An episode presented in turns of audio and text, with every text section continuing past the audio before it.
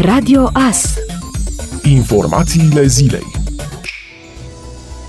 în acest sfârșit de săptămână, pompierii mureșeni au intervenit la 162 de intervenții, dintre care 5 incendii, un accident rutier, 5 alte situații de urgență și 151 de intervenții smurd. Una dintre aceste intervenții a avut loc duminică seara pe raza localității Adămuș. Ajunși la fața locului, pompierii militari din cadrul detașamentului Târnăveni au constatat că este vorba despre un accident rutier produs între două autoturisme fără victime încarcerate încarcerate. În urma impactului, o persoană de sex masculin de aproximativ 32 de ani a necesitat îngrijiri medicale, aceasta fiind de cod galben. A fost preluată și transportată la spitalul din Târnăveni cu ambulanța smurt aflată la fața locului. În autoturisme au mai fost patru persoane, toate de sex masculin cu vârste cuprinse între 25 și 35 de ani. Acestea nu au necesitat îngrijiri medicale. Circulația a fost întreruptă pe ambele sensuri de mers pe toată durata intervenției.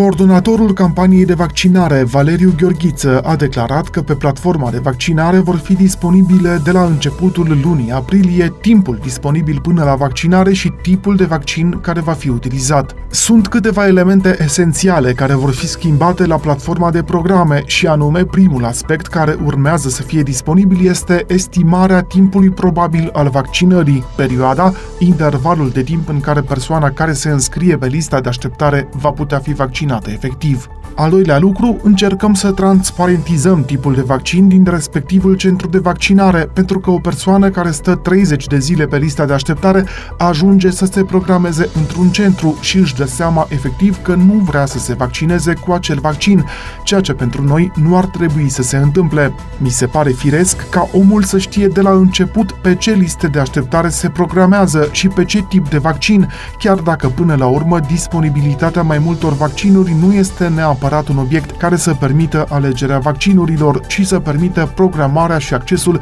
într-un număr cât mai mare de persoane la vaccinare, plecând de la premisa că cele patru vaccinuri au beneficii maximale față de formele severe, față de complicațiile bolii, a declarat Valeriu Gheorghiță. El a precizat că această modificare va fi operaționalizată la începutul lunii aprilie.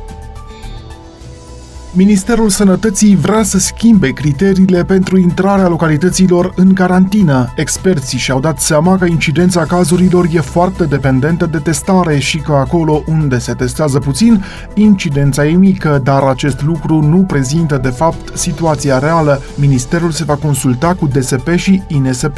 Intenția e ca aglomerarea spitalelor să conteze mai mult, iar rata de pozitivare să fie luată în calcul, a spus Andreea Moldovan, secretar de stat în în Ministerul Sănătății. Ce vrem să discutăm este ca această grilă de carantinare sau punctaj de carantinare să fie făcută corect, fără echivoc, să ia în calcul niște indicatori care chiar să aibă impact asupra deciziei. De exemplu, există un indicator al saturației, al încărcării secțiilor de terapie intensivă, care are un punctaj destul de mic.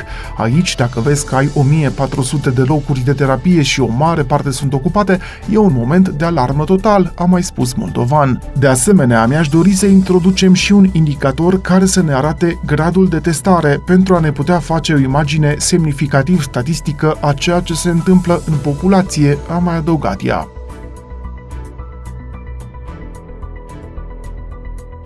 Finlanda a fost desemnată cea mai fericită țară din lume, al patrulea an la rând, devansând Danemarca, Elveția și Islanda într-un clasament al fericirii, în care impactul pandemiei COVID-19 este uimitor de contrastant și în care Europa domină în top 10, iar România se află pe locul 46 între Kazakhstan și Kuwait. Germania se clasează pe locul 13, Canada pe 14, Statele Unite pe 19, Franța pe 21, Brazilia pe locul 35, Japonia pe locul 57, iar China pe locul 84, potrivit clasamentului oficial al 150 de țări, care ponderează datele din ultimii 3 ani.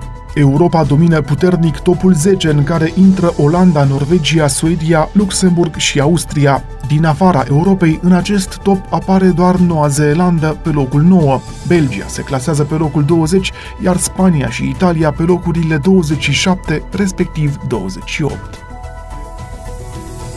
Președintele Federației Române de Handbal, Alexandru Dedu, a declarat că forul pe care îl conduce va face un memoriu la IHF în care va arăta cum arbitrii au dezavantajat echipa feminină a României în meciuri cu Norvegia din turneul de calificare la Jocurile Olimpice de la Tokyo. Este greu, este trist să câștigi și să nu te califici, este o competiție normală, avem jucătoare cu mare experiență care au mai trecut prin astfel de momente, a declarat Alexandru Dedu. Despre cei care îi cer demisia după rezultatele slabe înregistrate de echipele naționale, Dedu a spus Din gură este foarte ușor. Cred că răspunsul la toate întrebările astea le găsiți chiar la jucători și la jucătoare. O să analizăm, o să discutăm în cadrul federației și o să facem cunoscute deciziile. Contestatarii să se oprească din a mai contesta antrenorii și atunci o să aibă o viață mai lungă. Naționala de handbal feminin a României a învins duminică la Podgorița reprezentativa Muntenegrului scor 28 la 25 în grupa 3 a turneului preolimpic, însă a ratat calificarea la Jocurile Olimpice de la Tokyo la golaveraj.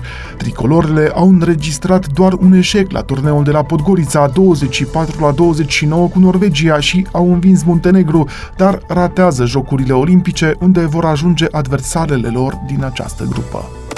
Ascultați Radio Astărnăveni